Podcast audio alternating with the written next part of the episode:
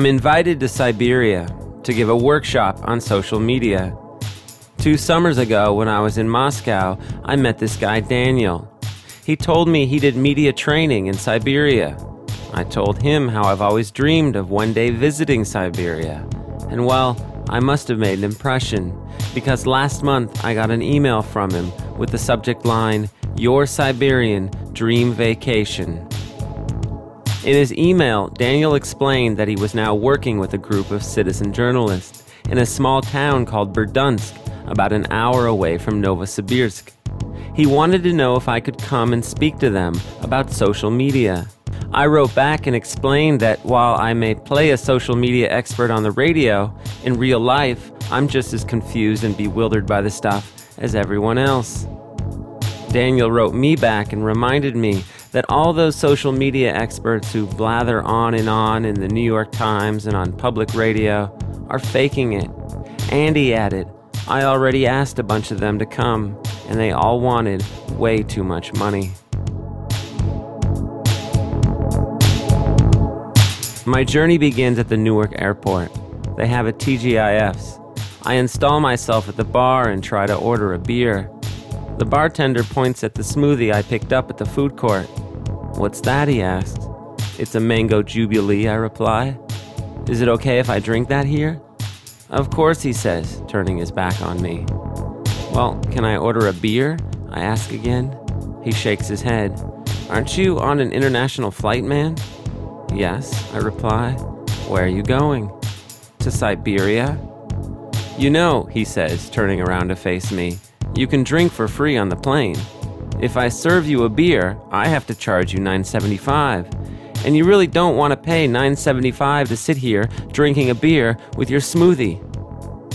But I want a beer, I say. Suit yourself, man, he replies, but you are doing it wrong. Then he pours me a Heineken and walks away. The Heineken and the Mango Jubilee do taste terrible together, but I drink them both. I only have two $10 bills in my wallet. I don't know what to do about the tip. It seems totally inappropriate to tip a guy who just tried to save me money, even if it is just a quarter. But if I ask for change, then I'll have to talk to him again. I sit there for at least 15 minutes trying to decide what to do. Finally, he gets called into the kitchen. I put the $10 on the bar and I run for it.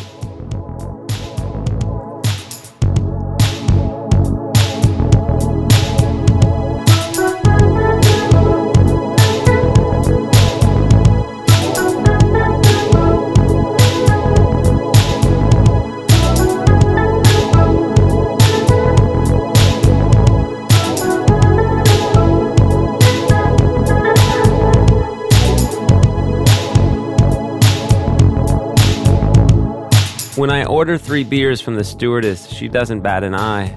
But the woman sitting next to me furrows her brow and snorts in admonishment. I turn and politely point out that since she's sitting in the window seat and I'm in the aisle seat, she won't have to worry about me stepping over her to use the bathroom. Well, as long as you don't piss yourself, then I guess it's okay, she snorts again. This makes both of us laugh. I'm sorry, she says, putting her hand on my arm. That's just what my ex husband would do every night when he would come home from his restaurant. He was a big drinker. In fact, at the end, I made him get his own bed. Wow, I reply. If you are willing to tell that story to a complete stranger, you must really hate him. No, no, no, she says. You have it all wrong. I like him. I'm just glad we aren't married anymore. I'm not trying to be mean. Okay, then, I dare her. Tell me something about your ex husband you would consider to be mean. Hmm. She thinks about it for a moment. We have two boys, and this summer I took them both to Vermont. And we went camping in the woods. And when I got back, he came over to the apartment, furious, totally enraged. He screamed at me. He said there was no way in hell he was going to let me raise his sons to be bohemians. Made me realize that he's always been and always will be a stuck up son of a bitch. Does that count as mean? Yeah, I tell her. That counts. Her name is Amelie, and as I drink my three beers, she tells me her life story. She comes from a family of famous Mexican artists, and she's just now experimenting making art of her own giant abstract sculptures made out of consumer packaging. When she was young, she was an actress. Well, if you count taking your clothes off and making out with Emilio Estevez in movies like Young Guns 4, she says. That totally counts, I assure her. And then I order three more beers. It took me years to come to terms with my divorce and start seeing other people, she says. Although there was this one guy my girlfriends referred to as the Meat King. I don't ask why or how this guy came to be known by this moniker, but she tells me anyways. Apparently, he would always send her meat loins, chops, sausages. The packages kept coming even after she broke up with him. My current boyfriend, she says, wouldn't let me break up with him. What do you mean? I ask. When I tried to break it off with him, he said I was making a mistake. And I realized he was right. But how could he possibly know what is better for you? I ask. Because he loves me, she replies. At this point, I notice it's pitch black. Everyone on the plane is trying to sleep. I can only imagine how obnoxious we must sound. But I decide I have to show her something. I stagger to my feet, knocking a number of beer cans into the aisle. I have to show you something, I say, shoving my hand into my front pocket. Eventually, I'm able to get my iPhone out, and I sit back down. I turn it on and scroll through the recent emails until I find the one I'm looking for. Read this, I tell her. It's from an ex girlfriend of mine.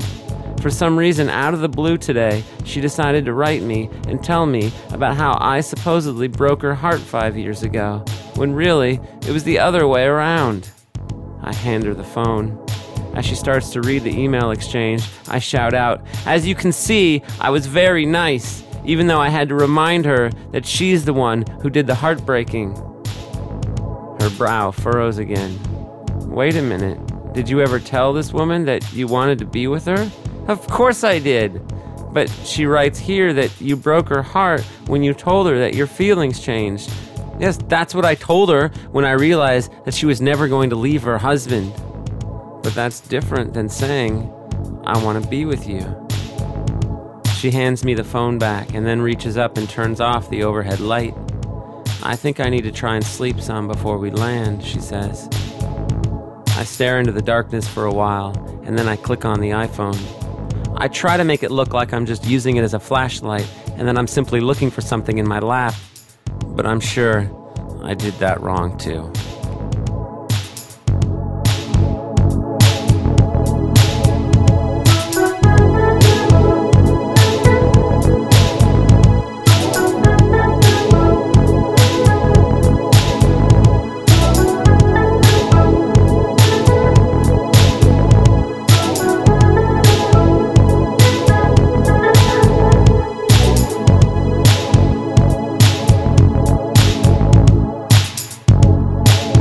Land in Frankfurt, Amelie gives me a big hug and wishes me the best of luck with my Siberian adventure. You should have slept on the plane, she laughs as I lumber off to catch my connecting flight to Moscow. For some reason, I can't go five feet without bumping into another person. Every intersection and every interaction results in a collision. It's like I have no control over my direction or trajectory. I can't even avoid this Panzer Division of Lufthansa stewardesses. I ricochet through them like a pinball. Somehow, I make it onto the plane. I have an aisle seat again. A Russian couple sitting next to me. They both have iPads and iPhones. And when I take out my MacBook, they smile with approval. I try to watch a three part BBC documentary about the Gulag, but I keep nodding off and having to rewind. When we land, neither one of them will look at me. At passport control, I end up in line with a bunch of guys from Tajikistan. Now, Russia is currently involved in a big dust up with Tajikistan. The Tajiks detained this Russian pilot who they say landed illegally, and in return, Russia's put the screws to the Tajik community, expelling and jailing people randomly. One by one, these guys get called up to the guard in the glass booth, and one by one, they all get let off for further screening.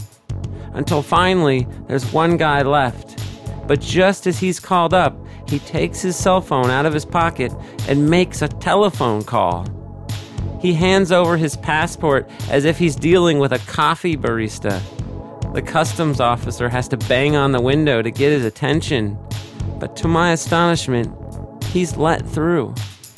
And then it's my turn, and this same guy holds me up for 10 minutes, scanning and rescanning my passport, all the while glaring and muttering at my existence.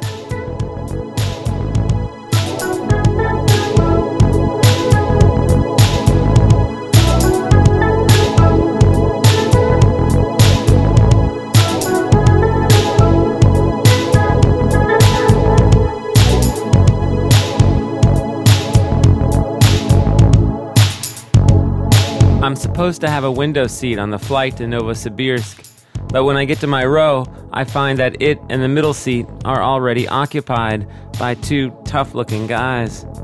I show them my ticket and point to the window seat, but neither one of them moves. Do you speak English? I ask. No, the one in the middle shouts back. He looks around the plane like I've embarrassed him or something. Fine, I say, pointing to the aisle seat. No problem. I'll sit here. I wanted the seat anyways. But it's not true. I wanted to sleep, and I can't sleep unless I'm sitting in a window seat. I was even going to use my Eskimo coat as a pillow, but now I'm stuck with the aisle. For the next four hours, I toss and turn. When we land, I take out my iPhone to check the time.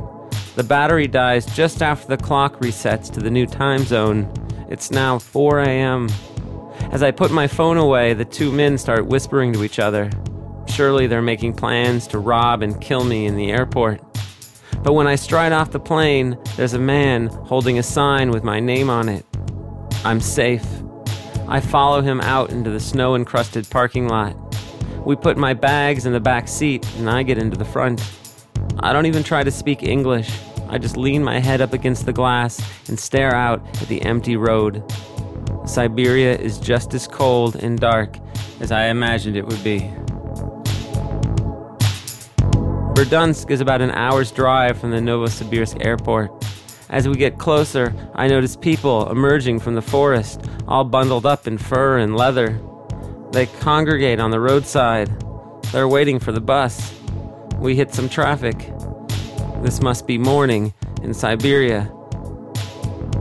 The driver turns on the radio, and to my surprise, it's the same crap music that was on in the taxi that I took to the airport in Newark. Now, I may have been a guest in his car, but I was also a guest in his country. So when the DJ starts going on and on in Russian about Nickelback, apparently Nickelback's big in Russia, I can't take it, and I reach over and I switch off the radio. Now, the driver does not like this. He looks over at me and, with a scowl, slams on the brakes and turns off the highway. We drive down this bumpy road that leads to a lake. I'm sure my face gives away my true feelings, but since he doesn't speak English, I feel there's just no point in me screaming, What the f you doing? Where the hell are you taking me? I say nothing. When we come to a rickety pier, he stops the car. He gets out and takes my bags out of the back seat and places them on the ground. Then he bangs on my window and gestures for me to get out of the car. He's really mad about this Nickelback thing, and I am totally at a loss at what to do. And so, resigned to my fate, I get out of the car and stand next to my bags. He points to the pier and says something in Russian before getting back into the car. As he drives away, he turns his radio on. I can hear the booming power jams long after he's disappeared into the darkness. But eventually, all I can hear is the wind.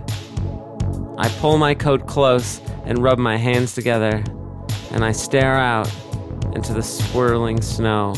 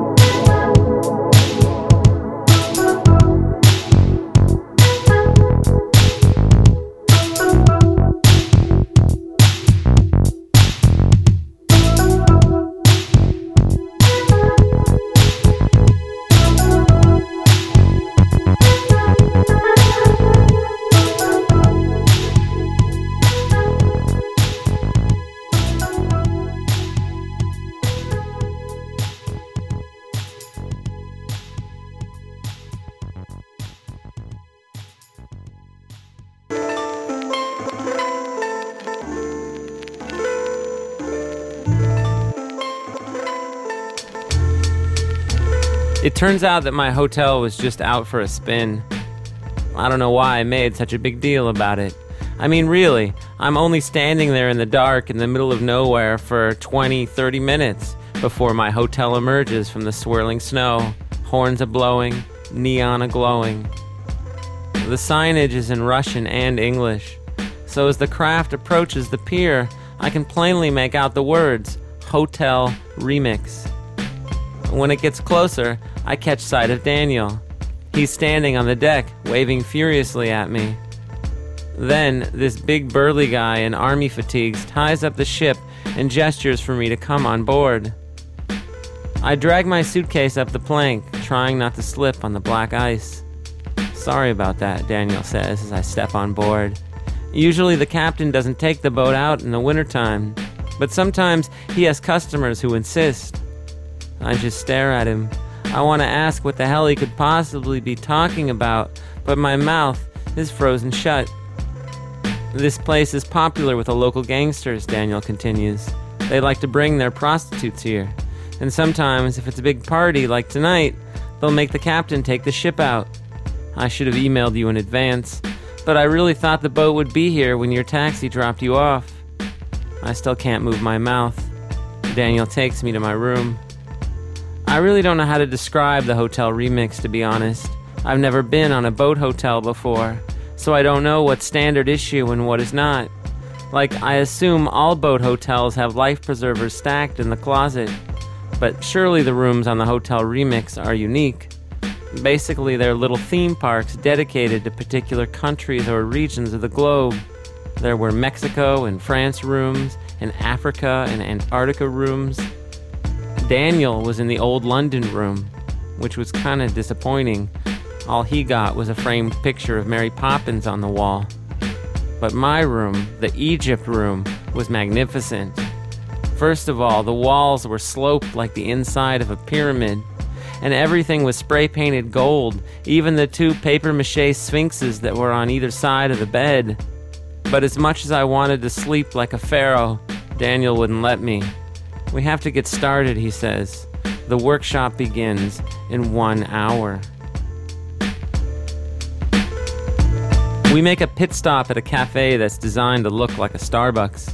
It's called the Traveler's Cafe. They have good coffee here, Daniel tells me. I feel like I'm going to fall over, so I order an extra large. Next to the cash register is a glass cabinet filled with donuts. I ask Daniel to order me a lemon one. The woman behind the counter has long blonde hair and long eyelashes. She takes out what looks like a strawberry donut and puts it into the microwave. No, no, I whimper. That's the wrong one. Daniel tries to explain to the woman that I want the lemon donut, but for some reason she just doesn't understand. So I point at the one in the cabinet and jab my finger on the glass. Lemon! Lemoniski! But she just stares back at me and bats her long eyelashes. When she puts the strawberry donut back into the microwave, Daniel turns to me and says, Does it have to be a lemon donut? I am here to start the lemon revolution, I shout. There are about four guys in the cafe who look up from their coffee. If I can't get a lemon donut, then I can't communicate to my Russian counterparts that the operation is ready to commence. I'm quite pleased with this invention, but Daniel puts his hand over my mouth. Hey man, he says with utter seriousness, chill out. In the taxi on the way to the workshop, Daniel explains to me that it's dangerous to joke about revolution out here because everyone in Siberia is suspicious of foreigners. In fact, he says, there will be some people at the workshop who already believe you're a CIA agent. You mean people might actually think that my social media lecture is just a cover and that I'm here to start a revolution in Siberia. Well, he says with a sheepish grin, we didn't bring you out here to start the Lemon Revolution, but you are sort of a cover story. Daniel isn't joking. It turns out that he and his colleagues are making films about Russian politics. One of these films tells the story of the new mayor of Berdyansk. As you may know, Putin's party, United Russia, pretty much runs the country. and even in Siberia, most of the officials belong to his party. But two years ago, here in Berdunsk, a web savvy communist ran for mayor against the Putin candidate and won. Daniel and his colleagues were here during the campaign, and they made a short film. And this movie was a smashing success. They've screened it all over the world, and now everyone wants a sequel. But this has turned out to be easier said than done, because every time Daniel and his colleagues come to Berdunsk, the new mayor blows them off. Maybe he thinks you're all a bunch of CIA agents, I joke. Daniel ignores this and continues with his story. There's a group of citizen journalists who are quite active on an online forum associated with a local Berdunsk paper. These guys played a major role in the mayor's campaign. They're in the movie too. They deserve the credit for getting him elected. They really pushed him and many of the key issues into the spotlight. And this is the group I'm doing the workshop for, isn't it? I ask. Yes, Daniel replies. And we've invited the mayor to come and speak at the workshop as well. Ah, and you'll be filming this encounter, won't you? Yes, Daniel answers. That is the plan.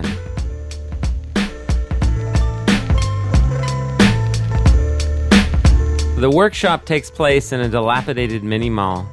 As we get out of the taxi, Daniel explains to me that one can find these sort of ramshackle business centers all over Russia. We walk through the building and up the stairs. Most of the stores seem to be selling auto parts. Berdunsk is known for its souped up car culture, Daniel says. Visit in the summertime, and it's nothing but racing and car shows. I never found out what our room is used for normally, but it's the perfect setup for a workshop. There are 12 PCs with audio and video editing software, and there's a projector that I'm able to hook up to my laptop. And the internet works great. When we walk into the room, a giant muscle man gestures for us to come over to one of the computers. Danny, he bellows, look at this! I put you on the website! This is Mr. T, Daniel tells me. Apparently, everyone in the group of citizen journalists likes to go by their nickname they use online. Mr. T has already made a post about the workshop. He says he's even mentioned how I've come all the way from New York to talk about social media. I notice there's a comment from someone who calls themselves Neo. I ask Mr. T to translate it for me.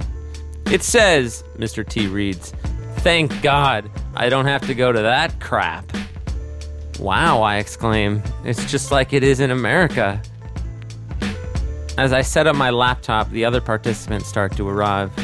Daniel introduces them to me using their internet handles.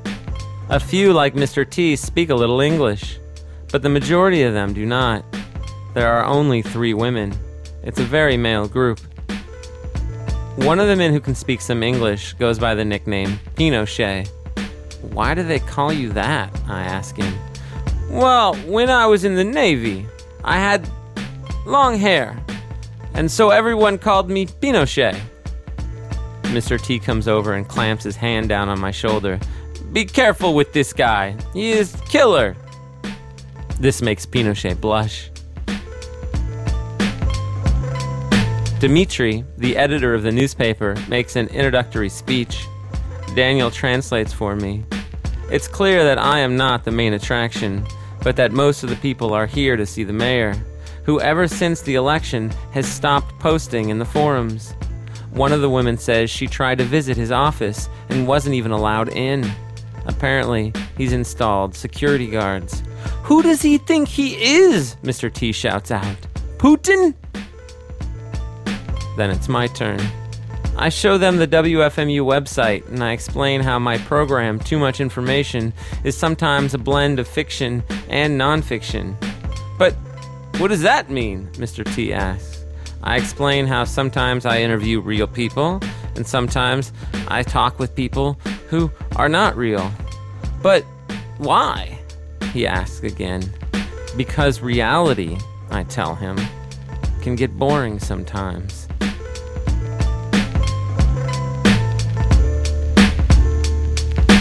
Then Daniel asked me to talk about how I and other radio producers in America use Facebook and Twitter. But before I can answer, Dmitri runs into the room shouting angrily in Russian. The mayor has canceled his appearance. He's just called in to say he has a fever and that he's sorry, but he'll have to skip out on this momentous occasion. People shout and argue for almost 10 minutes. I don't understand what anyone is saying, but since my Twitter page is up on the big screen, I type in, uh oh, sick mayor, and I hit enter. One of the men in the audience sees this and gives me a thumbs up. But it's a thumbs up that goes up and down and back and forth. At first, I think this must be some sort of Russian hand signal, and I try to get Daniel's attention so he can translate for me.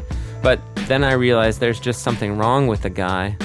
He must have a palsy or a condition. So I just smile at him and nod. Some of the participants put their coats on and leave. Daniel gets everyone else to sit back down. One of the older men stands up and asks me a very long, complicated question in Russian. When he finishes, Daniel translates. He wants me to tell him how they can use Facebook and Twitter to make the mayor come down and do the interview with them. Everyone is staring intensely at me, even Daniel. I feel like I've been kicked under a moving bus. Well, I say, sitting down at the computer, has anyone here heard about Occupy Wall Street? Daniel translates as I pull up a few websites with photos and images of the protest taking place in Zuccotti Park.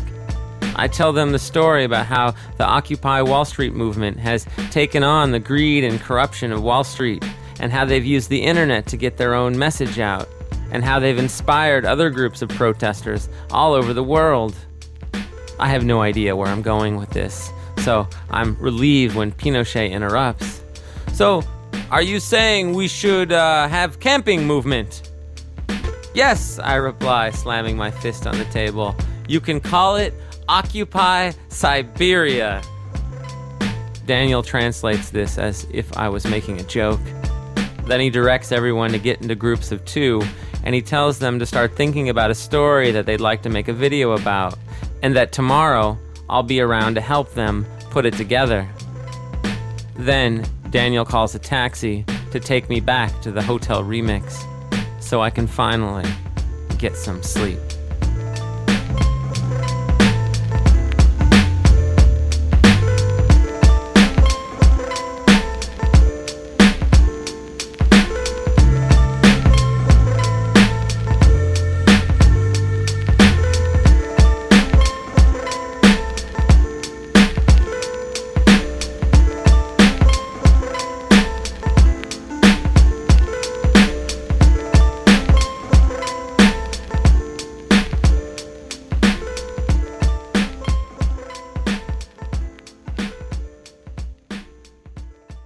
That evening, one of Daniel's colleagues, Tolia, takes Daniel and I out to a nightclub called The Bunker.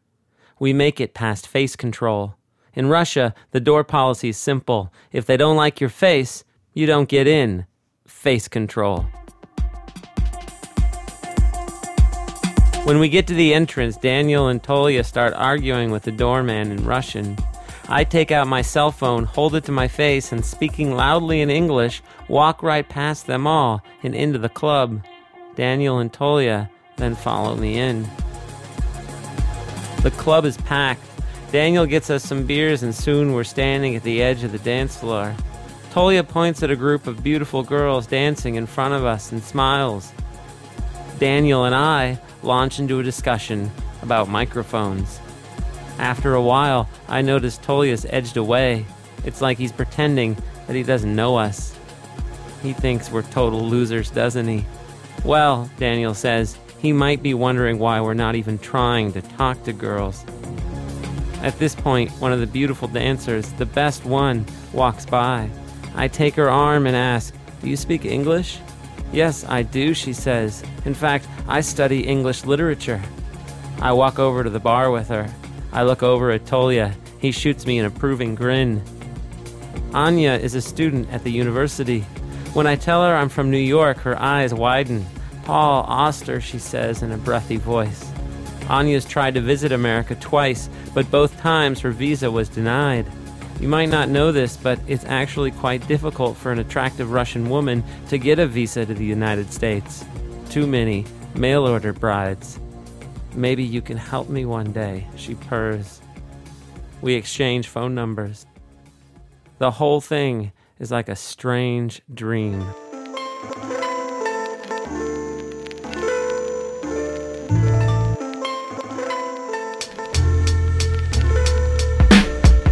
The first thing I notice when Daniel and I get to the computer center in the morning is the camping equipment.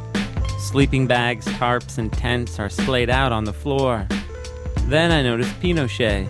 He's sitting on the table at the front of the room, directing the other participants to pack up various items into bags. Dmitri, the newspaper director, immediately jumps on Daniel. He's quite angry about something. I walk over to Pinochet. Hello, Benjamin, he says. You made very good video about the camping action. I want to make one that is same. The newspaper editor throws up his hands and walks out of the room. Daniel explains. Pinochet thinks you made that movie about Occupy Wall Street and that it's an example of social media. Pinochet has decided that the group should go to the mayor's residence and set up tents in his courtyard. So Dmitri, the editor, is freaking out. He wants us to tell them that they can't do it. But why not, I say? This will make a great movie. Not just for them, but for you as well, right? Yeah, he says, I do have to say that that's the first thing I thought about as well. He starts talking to Dmitri again. I ask Pinochet if he's got a tent for me, and he says, Of course, and I can get you a gun too. My wife, she's going to bring many guns and meet us there. When Daniel hears this, he spins around. Pinochet, I don't think we should bring guns to the mayor's. Ah, that might be a bad idea. But how can you have video without guns? Pinochet says. If there are no guns, no one will think the video is real. Then I notice Mr. T. He's standing off to the side with his arms folded. Hey, Mr. T, I say. What do you think about all this? I like it, he says, but I am also angry. I did not think of it first. Usually, I have the best ideas. Well, I say, this is a group project. There is room for your ideas too. Okay, he says, then I have idea. I want to bring the guys from my club to be in the movie.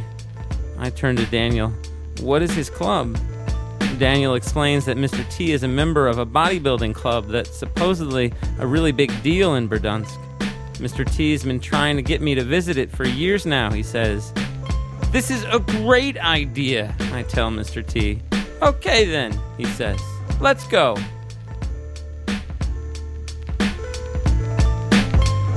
Mr. T, Daniel, and I pile into Mr. T's truck.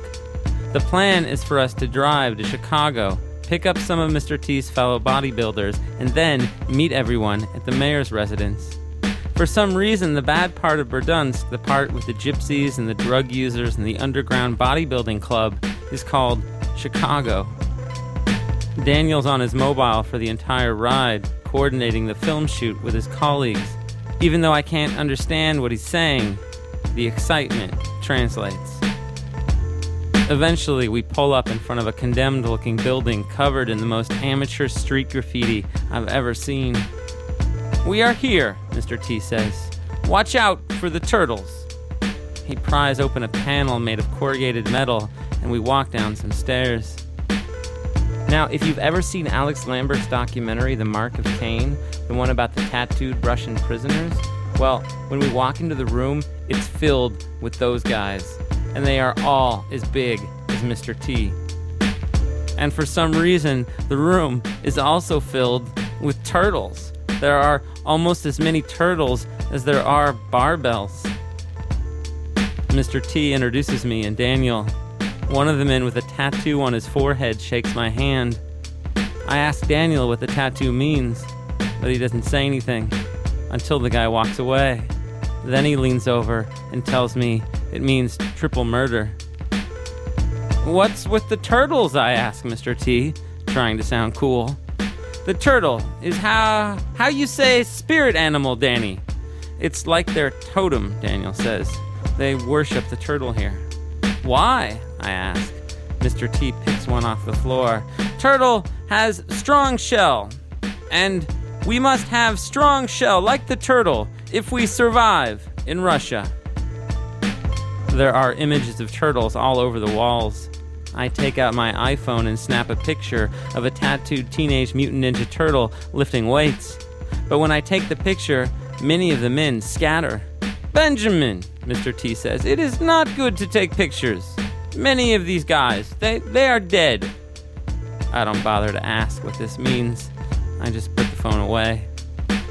Mr. T then explains to the group about the camping video he wants to make. Daniel translates for me, and as far as I can tell, the word protest is never used. It's like Mr. T is asking them to be in his action movie. About 15 of the guys decide to come with us, including the guy with the triple murder tattoo. They grab some furs and some tarps, and they all pile into the back of Mr. T's truck. And then we head back into town.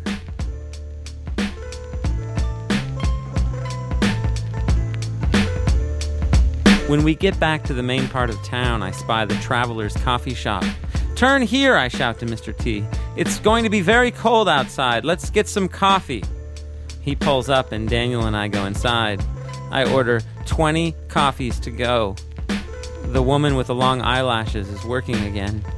I look in the display case. There are at least five lemon donuts in there. Ah, ha ha! I scream out, Lemoniski! Lemoniski for everyone! She stares out the window. The bodybuilders are stretching in the parking lot. I think she can make out some of the tattoos. Her eyes widen in astonishment. Lemoniski! I say again. The time has come for Lemoniski! She snaps out of it and says something to Daniel in Russian. He laughs and turns to me. She says the lemon donuts are all reserved and that you can't have any. What does that mean? I ask. I think it means she really thinks you're starting the lemon revolution and she's doing her part to stop you. When we get back into the truck, I see her in the window with a man from the cafe who's filming us with his iPhone. They both look very worried. On the way to the mayor's, I decide to phone Anya. She says that she and her two girlfriends have just walked into their dorm. You should have stayed at the bar last night, she says. I don't understand why you left. I ask if they're still wearing their dancing outfits from the night before. Of course we are, she says. We just got back.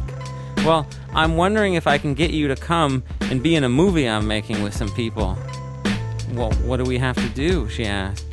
Oh, it's very simple. I just want you guys to dance around some tents that are going to be set up in the courtyard. She says okay, and I pass the phone over to Daniel, who gives her the address and the directions. The mayor's residence is set back in the forest, and it's surrounded by a large stone fence. When we arrive, Pinochet and a few others from the workshop have already set up five tents in front of the iron gate. The bodybuilders get out of the truck and start setting up the rest of them. Pinochet walks over to me with a young girl. Benjamin, he says, this is my daughter. She sings opera and she speaks English. Please speak English with her.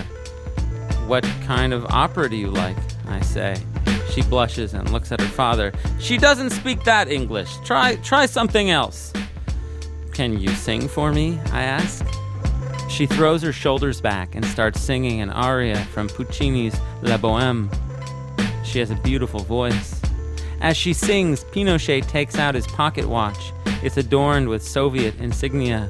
Attached are American dog tags. I catch the name Adam Green. I got these in Vietnam, he says. I decide not to ask him how. Then a woman with a rifle walks up to us. This is my wife, Pinochet says. He shouts something at her in Russian, and she points her rifle in the air and shoots off a few rounds. His daughter sings along, belting out crisp staccatos.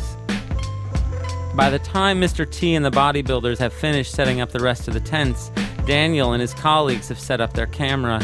They have it aimed at the gate. I get the impression they really think the mayor is going to come out. Then a cab pulls up, and Anya and her two friends get out.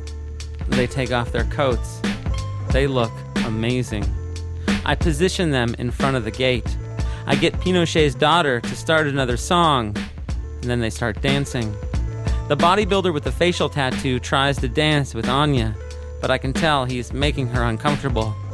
I gesture to Mr. T to do something. He yells something out in Russian, and all the men grab stuff from the ground stones, logs, trash, and then they start pumping it into the air. But then one of the guys from the workshop screams out, FSB! FSB! Everyone stops what they're doing. For a brief second, it's totally silent until the tank crashes through the trees. And then it's total chaos. The guy with the palsy drops to his knees, his camera careening back and forth and up and down. I will make movie, he shouts. Go, go!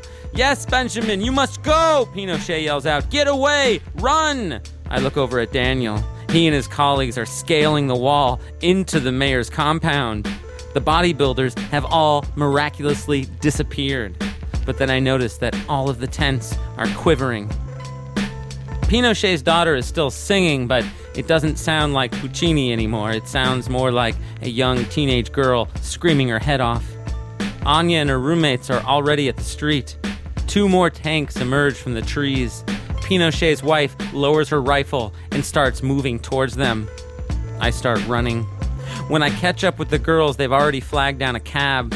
I get into the front seat and they pile into the back. Go, go, go, Anya shouts, pointing at the road. The driver takes off. He's driving very fast. We almost hit a tree. I grab the seatbelt and pull it over me. But for some reason, this makes him extremely angry, and he starts shouting at me. He's not even looking at the road. So I'm not surprised at all when we spin into a ditch.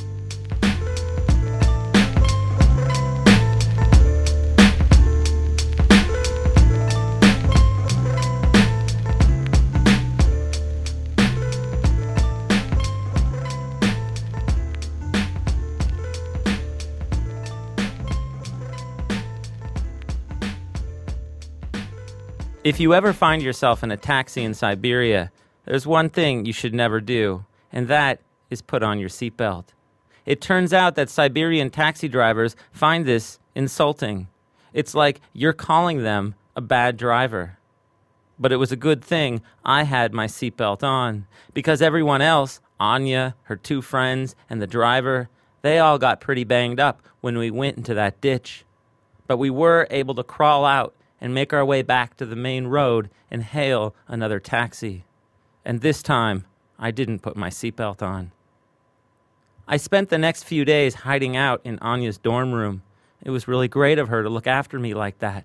And I've promised to introduce her to my good friend Paul Auster if she ever makes it to New York. I never went back to the Hotel Remix. Daniel packed up all my things for me and brought them with him to the airport. Unfortunately, his camera got run over by the tank, so they didn't get any footage. The guy from the workshop, the guy with the palsy, he was able to film the whole thing, but his footage is, as you can imagine, pretty unwatchable. Maybe we can get a computer to straighten it out, Daniel says to me as we order some beers at the airport bar. He says this over and over again as we drink our way back to his apartment in Moscow. The following morning, Daniel takes me to this fancy NGO summit on internet freedom in Russia. Daniel has to make an appearance because the people who fund his films have all flown in from Washington, D.C. Plus, he says, if you show up, the FSB will realize you're not a real spy and that this whole Lemon Revolution thing is just a stupid misunderstanding. When we take our seats, there's a genuine social media expert on stage giving a lecture about Facebook and internet freedom. I take out my iPhone. They have Wi Fi. It's the middle of the night in New York, but for some reason, my Twitter feed is going nuts. Lots of my friends are online. It turns out the cops are launching their raid on Zuccotti Park. They're going for it. They are going to evict the Occupy Wall Street protesters. And I am able to watch the whole thing go down on my iPhone, sitting in my chair at this conference on internet freedom and social media in Moscow. The guy on the stage is speaking in Russian. The speaker in my left ear is giving me a simultaneous English translation. And I have the sounds of police batons and protester screams coming into my right ear out of my iPhone. The way I'm describing it, I'm sure it sounds like a total cacophony of noise. But as I'm sitting there, taking all this in, it all suddenly becomes crystal clear. I feel for the first time in my life, I finally understand social media. Social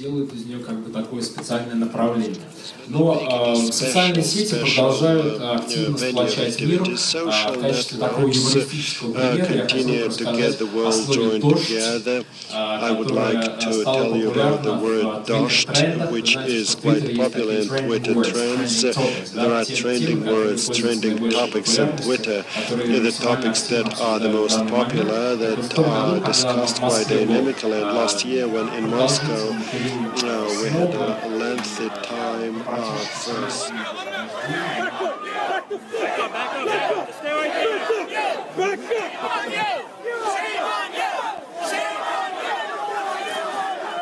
taking the park. They're surrounding the park in riot gear.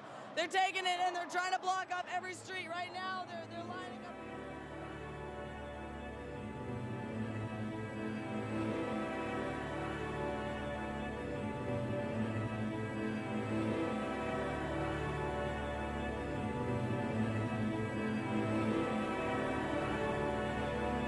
Anything you say can and will be used against you. If you've ever had any dealings with the police, this is a phrase you may be familiar with. It's actually a mistranslation from the ancient Latin. The correct phrase is everything you say will be used against you over and over again until your rotting corpse can fight back no more. This is what I want people to think about when they think about social media.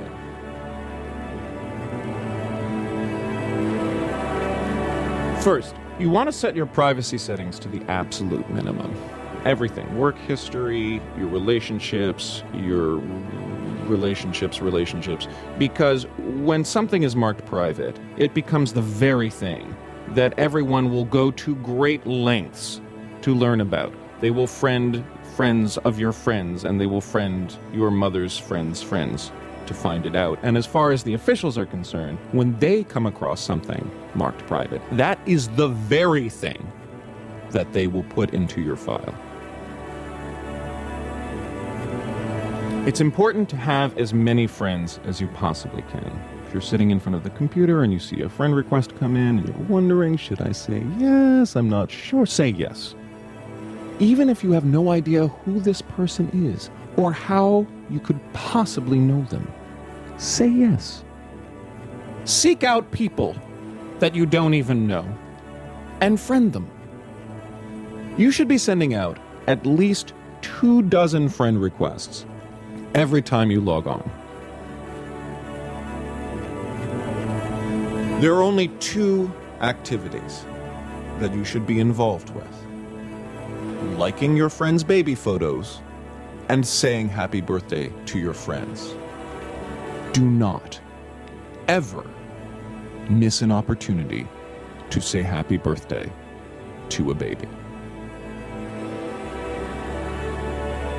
Change your relationship status and your sexual orientation regularly.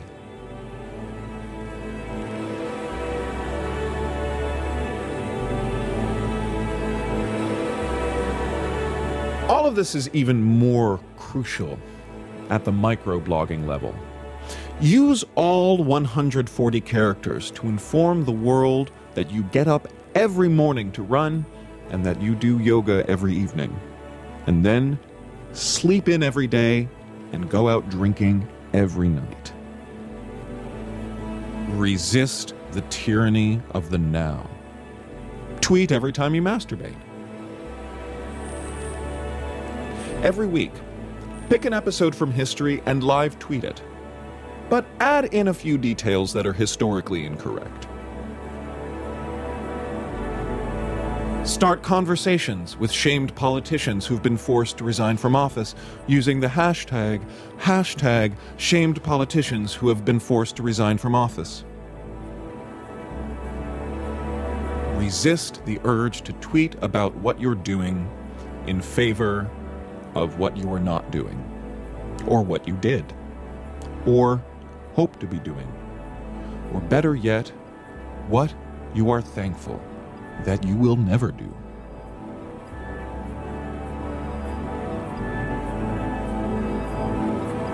When it comes to location services, first and foremost, become the mayor of a place where you actually never go. Find the mayor of your favorite place to hang out and stalk them online until you frighten them away. Repeat the process with the next mayor. Check into passing ambulances. Map out every adult bookstore, pornography shop, and sex toy boutique in your state and check into each of them in one 24 hour period.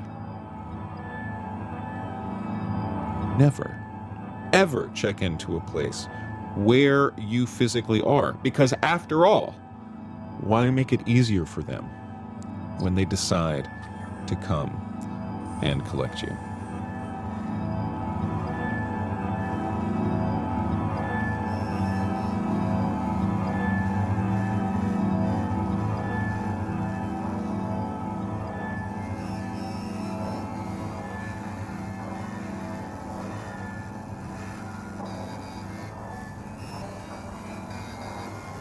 This episode of Too Much Information is called Occupy Siberia, or The Truth About Social Media. It was written and produced by myself, Benjamin Walker, with Sean Cole and Bill Bowen. Special thanks and apologies to Charles Maines and everyone I met in Siberia.